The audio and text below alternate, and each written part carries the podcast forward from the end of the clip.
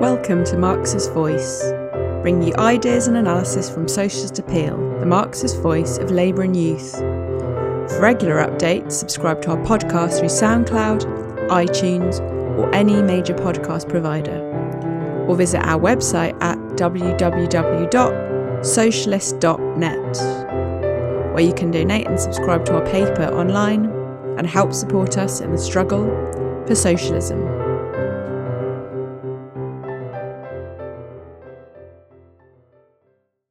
We in the discussion on world perspectives, these are truly unprecedented times.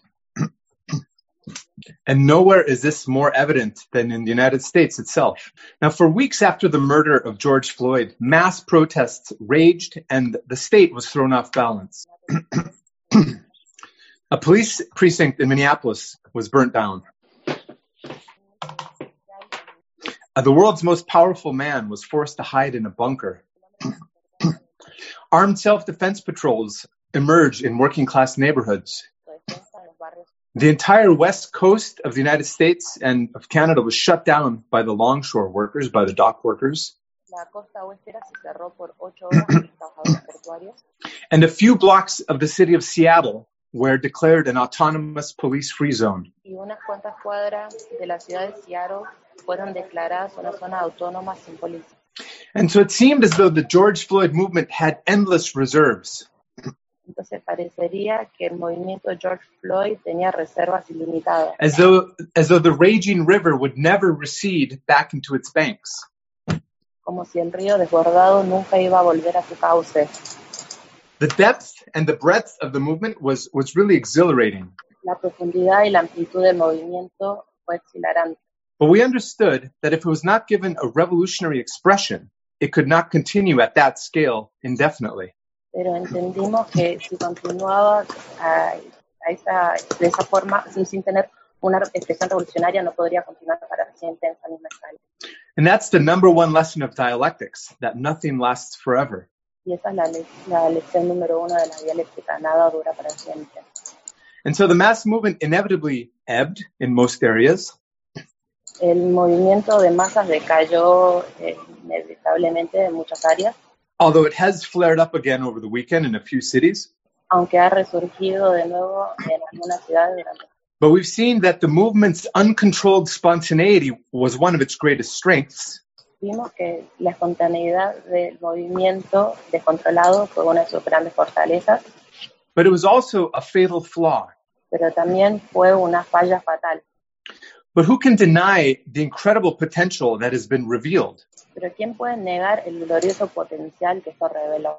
And, and, and, you know, who can't imagine what would have been possible if there had been a real and serious leadership in place? ¿Y quién podría haber imaginado lo que verdaderamente podría haber pasado eh, con un- una una dirección?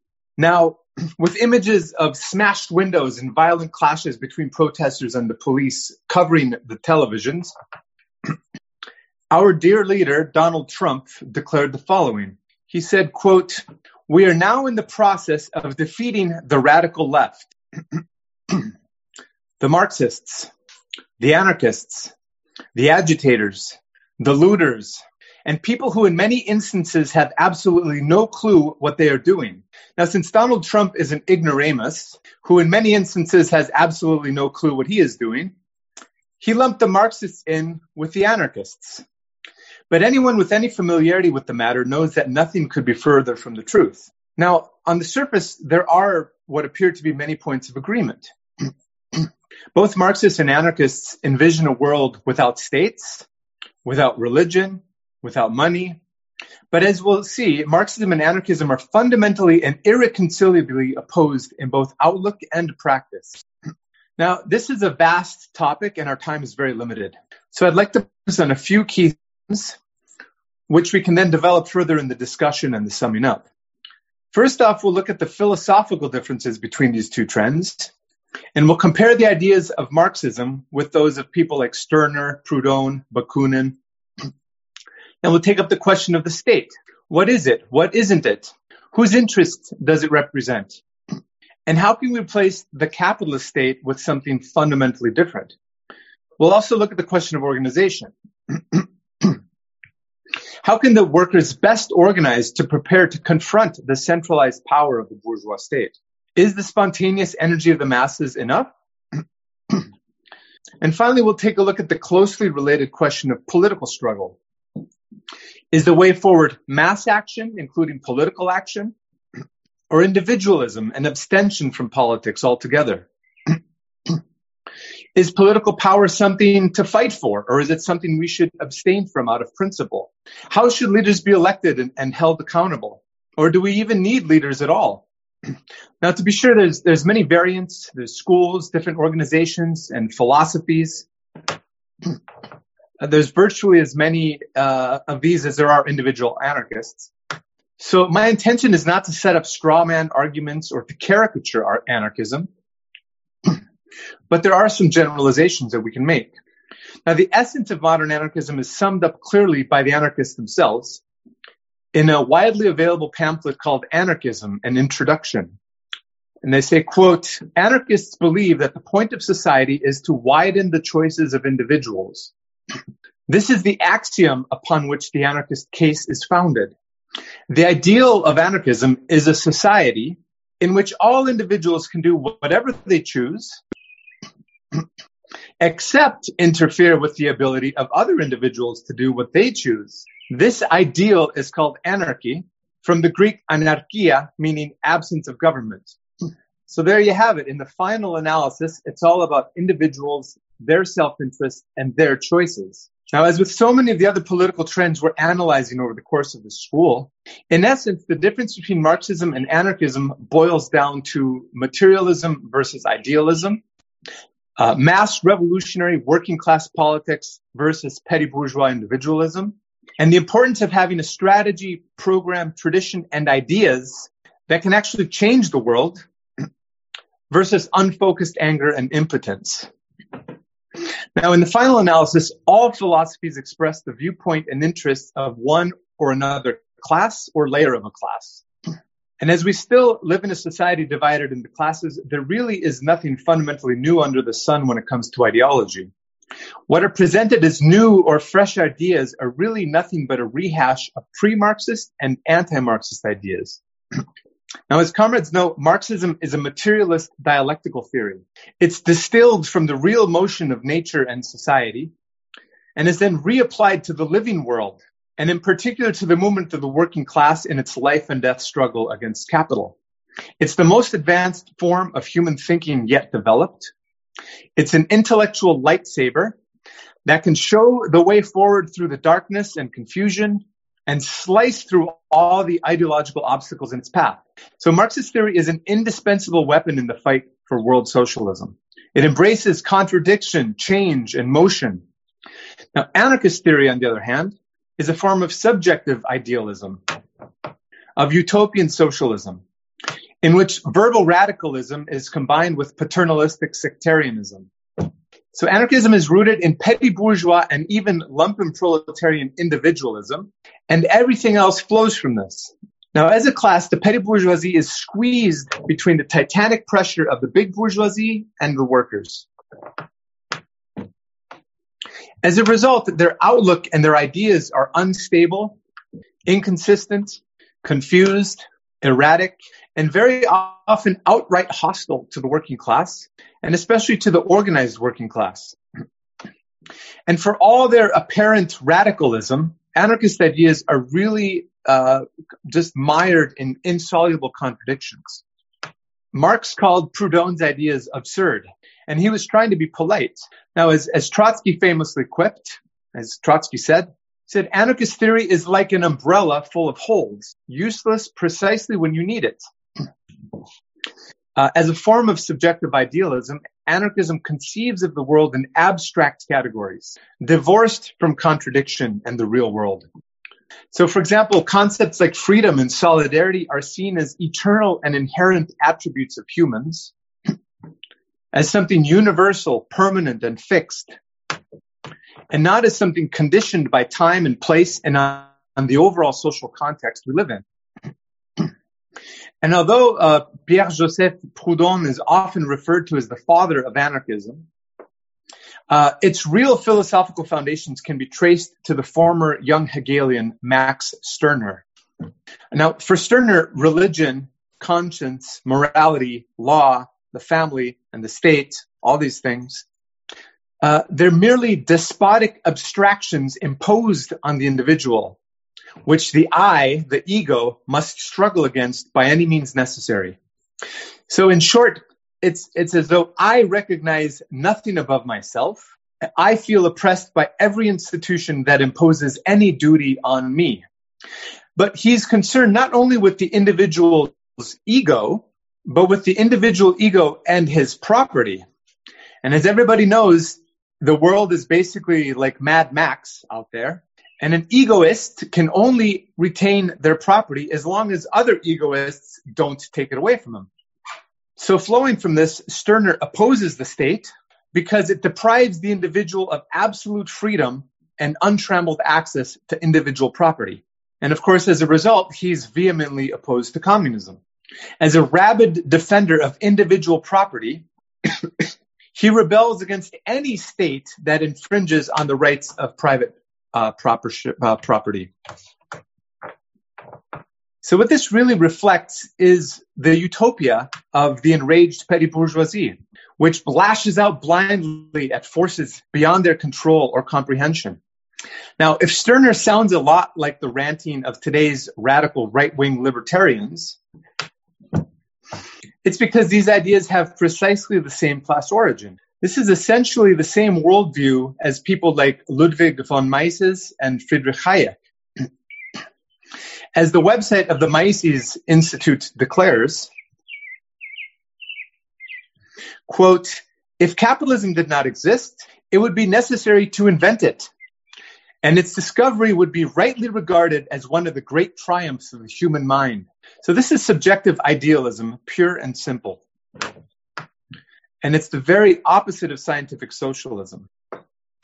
And it's not an accident that both the anarchists and the libertarian right use precisely the same playbook when it comes to attacking Marxism, equating Leninism with Stalinism, Bolshevism with tyranny, uh, so, socialism with fascism, and, and so on. Now, as for Proudhon, the other father of anarchism, he was also a utopian. And as philosophical idealists, the utopian socialists believe that ideas are primary. And so all that is needed to improve the world is for a man of genius to come along and discover a perfect social organization. Now, Proudhon believed that he was just such a man of genius. But it was Marx who revealed the great secret to understanding human history. And that's that the structure of society ultimately depends upon its class relations, the degree of development of its productive forces, and that in the final analysis, conditions determine consciousness, not the other way around. Real social change results from objective changes in our material conditions, not through the mere subjective will of individuals.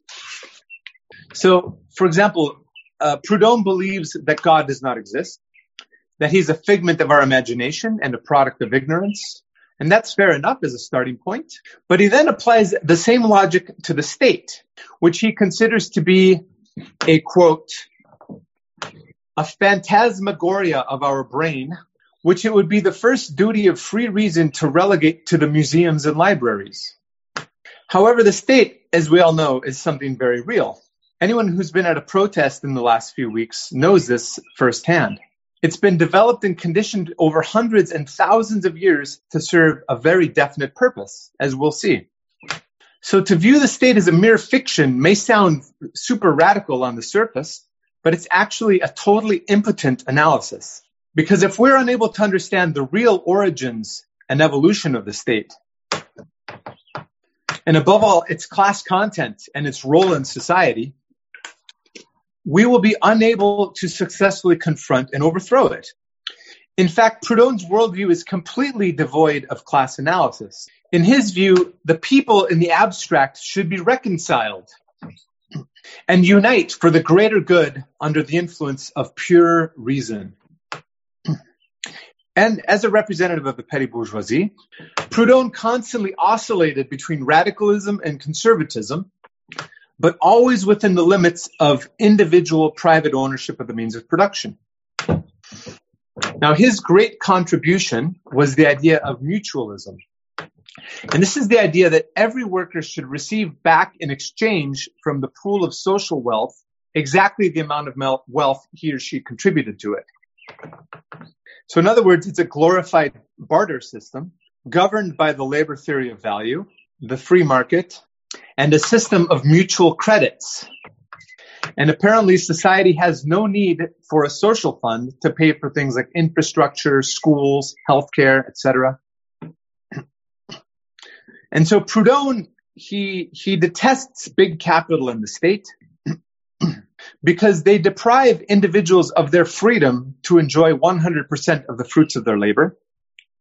But he also rails against the idea of the working class expropriating the exploiters and establishing a democratically planned economy.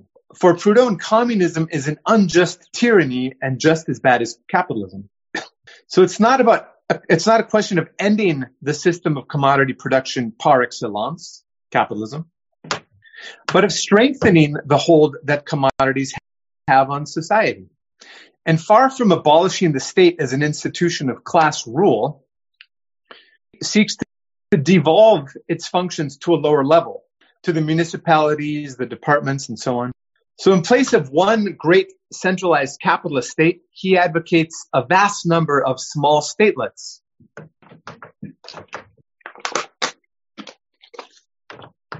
But in a sea of small commodity producers, uh, in a sea of small commodity producers, the laws of commodity production will eventually lead to the larger producers gobbling up the smaller ones, concentrating ever greater economic power into fewer hands. And you'd see a similar process of concentration with all the, the little, little statelets. So instead of moving society forward, by taking the existing means of production to the next level, by bringing them under democratic public control on a world scale, Proudhon wants to take society backwards to an idyllic pre-capitalist petty bourgeois fantasy land, which never actually existed in reality. As for Bakunin, who is seen by many as the, the Attila the Hun of anarchism, uh, you'll, we'll see that it's really just a reiteration of the same ideas with this or that modification. For example, he called it collectivism instead of mutualism. And though he tried to, to give anarchism a, a sort of materialist basis, he did this very superficially, very badly. He never understood dialectics. And in practice, he remained an idealist uh, and a petty bourgeois individualist. Now, as his model for the new society, he had in mind the backwards, small scale artisans of rural Switzerland. For example, the watchmakers of the Jura region, uh, as well as lumpens and peasants generally, all of whom were alleged to be more revolutionary than the working class, which had been corrupted by life in big factories and cities. He called for, quote, the economic and social equalization of classes. So not the end of classes, but their equalization. He put a lot of emphasis on the right, uh, the need to abolish the right of inheritance. He believed that the state was responsible for inventing this right, and that this is what perpetuates inequality. But of course, the right to inheritance is not something randomly invented by the state. It's a function of a society in which there's private property of the means of production and huge concentrations of wealth that can be passed on from generation to generation. Now, Bakunin was an opportunist and an intriguer, and he had no, problem working with nihilist lumpen sociopaths like the infamous Sergei Nechayev, but he also had no problem working within bourgeois parties. In fact, it was only when he reached a dead end working in a bourgeois party that he turned his massive ego to the First International where he made an unholy mess of things and helped bring about the destruction of the International after the Paris Commune. So there you have it, comrades. These are the founding fathers of anarchism. Now, one of the key lessons of the George Floyd movement is that you can't meaningfully fight against the state without also fighting against capitalism. because the state that oppresses us isn't an abstract state, it's a capitalist state. As we've seen, the anarchists believe that the state is just simply bad. It's an authoritarian infringement on their right to absolute personal liberty. But as the great Marxists explained, uh, the state is a very real power, and it reflects it reflects very real economic and class interests. The state is a power rising from society, but placing itself above it and alienating itself more and more from it. It consists of special bodies of armed men and women enjoying a monopoly of organized violence with the support of prisons, courts, and institutions of coercion of all kinds. Now, it appears on the stage of history along with the rise of classes, but far from reconciling divergent class interests, it's a product and a manifestation of the irreconcilable nature of, of class antagonisms. And it serves to defend the interests of one class in particular, the ruling class, over the rest of society. So our starting point has to be what class interests does this or that state represent? Now, Bakunin, for example, he also thought that the state was responsible for creating classes. And because of his ahistorical and idealist understanding of the state, he believed that even a he believed that even a worker state would lead inevitably to the rise of a new minority that would oppress the majority. Now, Marxists, on the other hand, understand the need for a worker state as a transitional form. It would represent and defend the rule of the majority over the minority of former exploiters, and it would serve it would serve to coordinate it would serve to coordinate the transition to a nationalized, democratically planned economy. Now, unlike the Russians a century ago, who inherited terrible backwardness and barbarism from Tsarism, uh, a modern socialist state would inherit an economy with a comparatively high level of development of the productive forces. It would mobilize the masses to defend the revolution. And on the basis of a rationally planned economy, society would have the capacity to provide more than enough for everybody in a very short space of time. And so the coercive role of a state, like a capitalist state, which represents the, the minority over the majority, would very rapidly diminish. And so over time, on the basis of equality of life for all, class distinctions themselves would begin to fade away. And I think this uh, w- would happen quite quickly, in my opinion. Given the belated nature of the socialist revolution and the degree to which the productive forces have developed within capitalism, even if it's happened in a very distorted way. So once there's no longer an opposing class to coerce, the state as an instrument of class rule will wither away and it will be replaced by the non-coercive administration of things. So to get rid of the state, we have to get rid of classes. And you can't just wish these things away. The, the ruling class will never give up its power without a fight. And furthermore, the capitalist state apparatus cannot be simply taken over by the workers to serve our interests a very different kind of state is needed. Instead of a, a power standing above society, a worker state would be the organic expression of the majority. It would be comprised of democratically elected neighborhood and workplace committees. These would be linked up locally, regionally, nationally. In the Russian Revolution, these were known as Soviets. And uh, the four basic conditions for beginning the work of coordinating a worker state uh, are, are as follows. That's the election and recall of all public officials at all levels. No official to receive more pay than a skilled worker. All these positions should be rotated regularly. As Lenin put it, every cook should be able to be prime minister. And these measures alone would go a long way towards fighting uh, careerism and bureaucracy. But the fourth condition is that instead of a minority of specialized oppressors, as we have today, you would have the armed masses themselves, elected and accountable in defense of the revolution. And these kinds of organs uh, rise in every revolutionary situation, in situations of, of dual power. And this is a qualitatively different kind of state. Given its vastly different class composition, it would in reality be a semi state, as, as Engels put it. And so we as Marxists were absolutely in favor of this kind of state. In fact, one of the most exciting things about the recent protests was the organic emergence of neighborhood defense committees. And this represented the embryo of the embryo of dual power, of workers' power. And its emergence in the US is really pregnant with revolutionary implications for the future. But it's not only a question of what the workers should do during the revolution or once they've won political power. It's a question of preparing to win power in the first place. And like everything else we do, our strategy, tactics, and organizational methods flow from our class perspective. The working class is a collective class.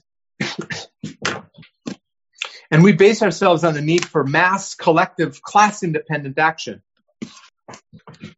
Anarchism, on the other hand, bases itself on the individual, as we've seen. It rejects the idea that we need leaders, that we need a disciplined organization, that we need to study theory and prepare for revolution. Instead, they rely almost entirely on spontaneity. But this has severe limits, as we've seen. So instead of a party prepared in advance with a clear program and transparent membership and leadership structures, Bakunin's vision was of a conspiracy, of an unelected, quote, secret universal association of international brothers. And he, he believed that two or three hundred revolutionaries are enough for the co- largest country's organization. And so if that's all that was needed, many sections of the IMT would already be on the eve of power. So Bakunin accused Marx of, quote, ruining the workers by making theorists out of them. because apparently all you need is instinct, not theory, in order for the revolution to be victorious. And of course, this is the very opposite of Bolshevism. Yes, the energy of the masses is the motor force of revolution. A small group cannot force the working class to move into action before it's ready. But the key point is this. In the heat of a revolution, there's no time to experiment or to learn by trial and error. Now, revolutions are not as rare as the bourgeois would have us believe, but they don't come too often in any single country in any single lifetime we can't waste these opportunities because failure and defeat can have disastrous and even deadly consequences. We understand revolutionary processes dialectically and understand that the spontaneous energy of the masses needs to be channeled via an organization with a program, perspectives, strategy, tactics worked out in advance, which is rooted in the class. And, and that's a revolutionary party made up of experienced Marxist cadres. Now, a cadre organization is like the muscle memory of the working class. Cadre is a, is a military term, and the cadres are the commissioned and non-commissioned officers, specialists in military history, strategy, and tactics. And they're the ones that drill up and train the millions of raw recruits when there's a general mobilization for war. And it's similar with the class struggle. After a long period of hibernation, uh, a prolonged ebb in the open class struggle. When the workers first begin to flex their muscles and to move into action, they'll inevitably be disoriented and hesitant. But trained Bolshevik cadres can rapidly and efficiently transmit the collective lessons of our class. The past victories and defeats, the theory and the organizational forms, what works, what doesn't work, and accelerate the process of training up the proletarian army for its confrontation with capital. Now, although anarchist organizations, or as they're often called collectives, do exist, they typically operate on the basis of consensus, because of course nobody wants to impose their view on anybody else. but of course, this means that any individual has veto power over the majority. And this is the most undemocratic organizational form possible. This is the kind of impotent, demoralizing structure that was at the heart of the Occupy movement, as well as in the Chaz Chop occupation in Seattle. Now, of course, since anarchist organizations don't have clearly defined structures, usually they don't have, you know, elected leaders who are accountable and so on. They're often run very undemocratically, often as the personal tyranny of whoever has the strongest personality or, or through unelected cliques and the reality is that in every human relationship, we must subordinate a part of our autonomy and freedom. But in exchange, we get a whole that is far greater and stronger than the sum of its parts. In a Bolshevik organization, we voluntarily agree to abide by the majority decision after having had a free and democratic opportunity to make the case for our ideas and positions. But our collective strength from, flows from that unity in action. And undermining that collective strength in the name of the rights of the individual is basically like strike breaking and sabotage. Now, another conception of anarchism is that the organization should be a microcosm of a future society. Now, many anarchists seem to think that it's possible to live without classes or the state or money in the miniature bubble, starting with themselves, of course, liberating themselves within capitalism itself, in a collective or a commune or through so-called guerrilla gardening. Uh, but Marxists view the revolutionary organization very differently.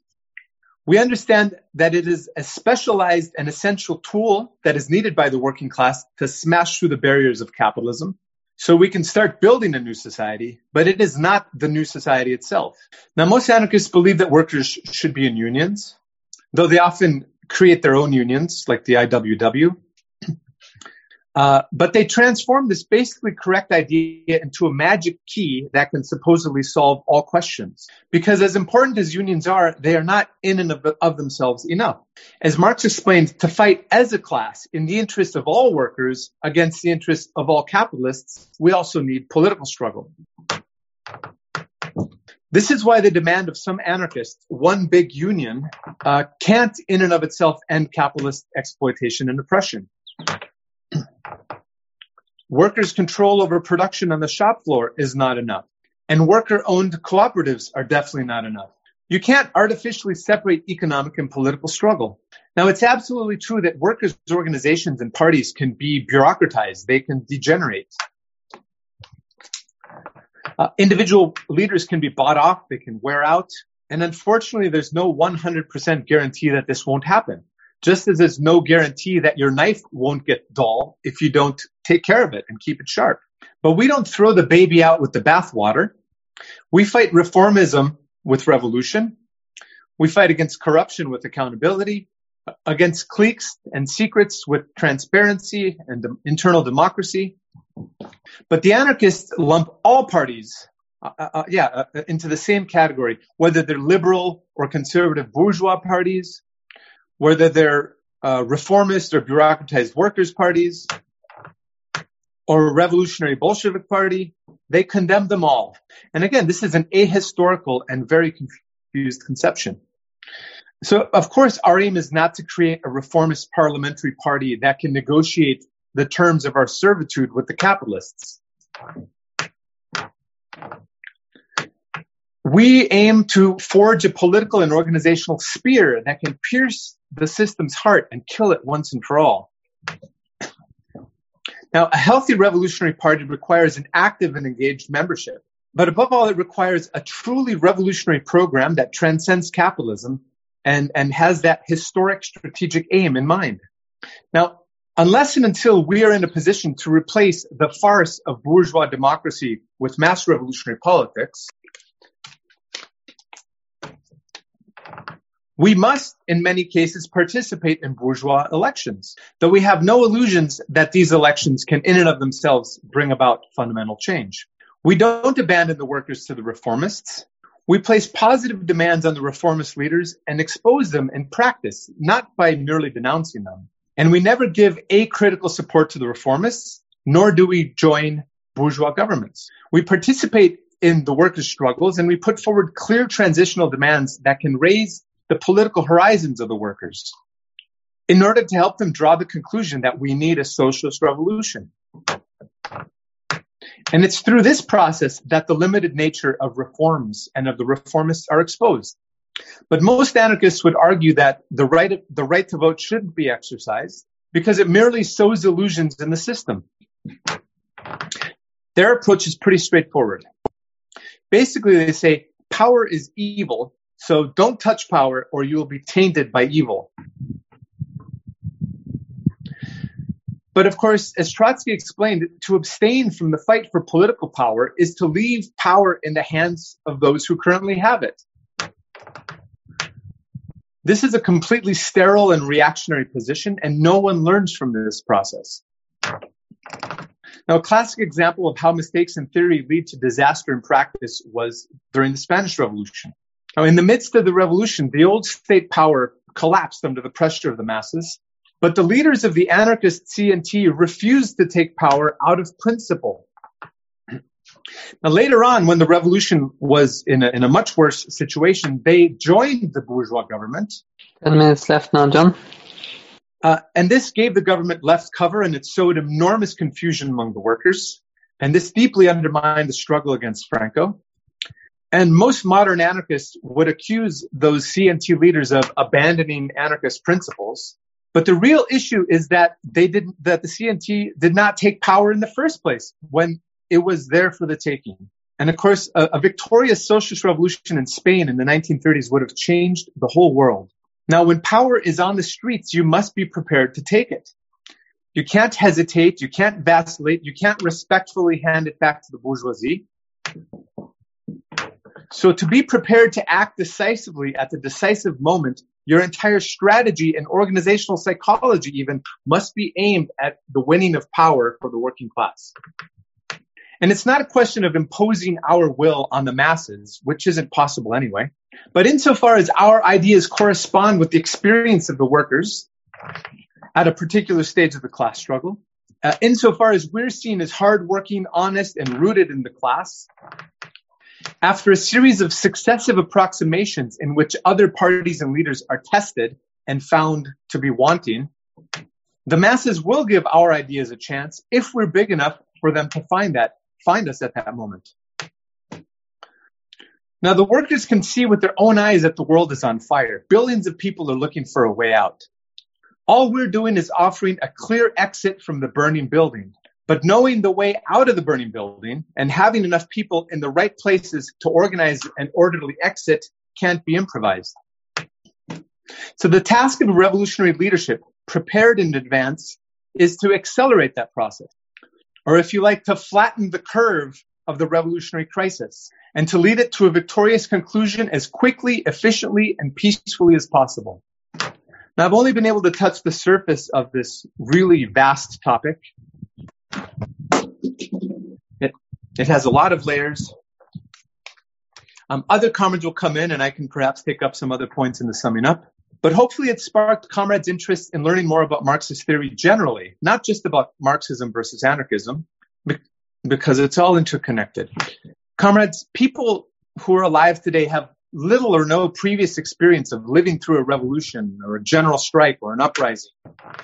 But over the last few years, millions of people around the world have had precisely that experience.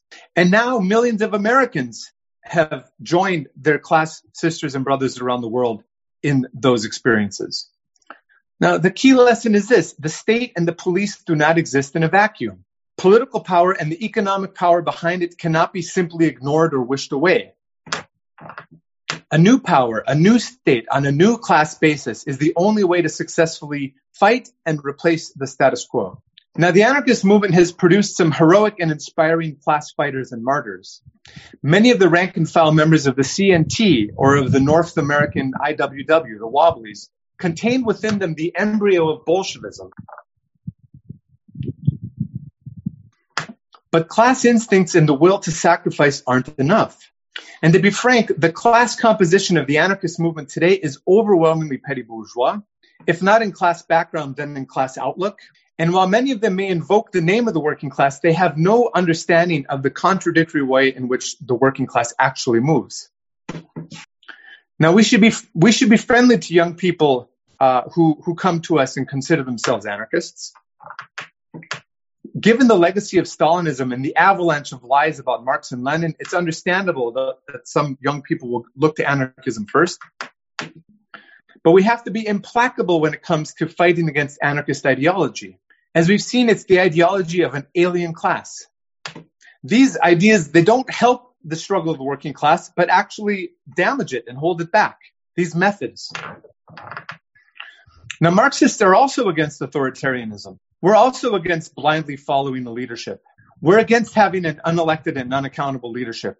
But we have no problem recognizing political authority The political authority of a leadership that's proven the correctness of its ideas and its methods time and again uh, through its analysis of events, its participation of the struggles of the world working class.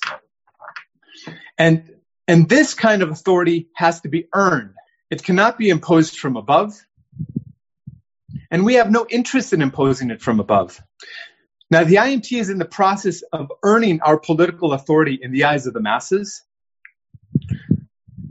of earning the right to lead the working class. And I think that our political authority has never been higher, as exemplified by this extraordinary worldwide event. So we have to take the lessons from this discussion and, uh, uh, and the lessons from the school and redouble our efforts to overthrow this historic uh, this horrific system in the next historical period.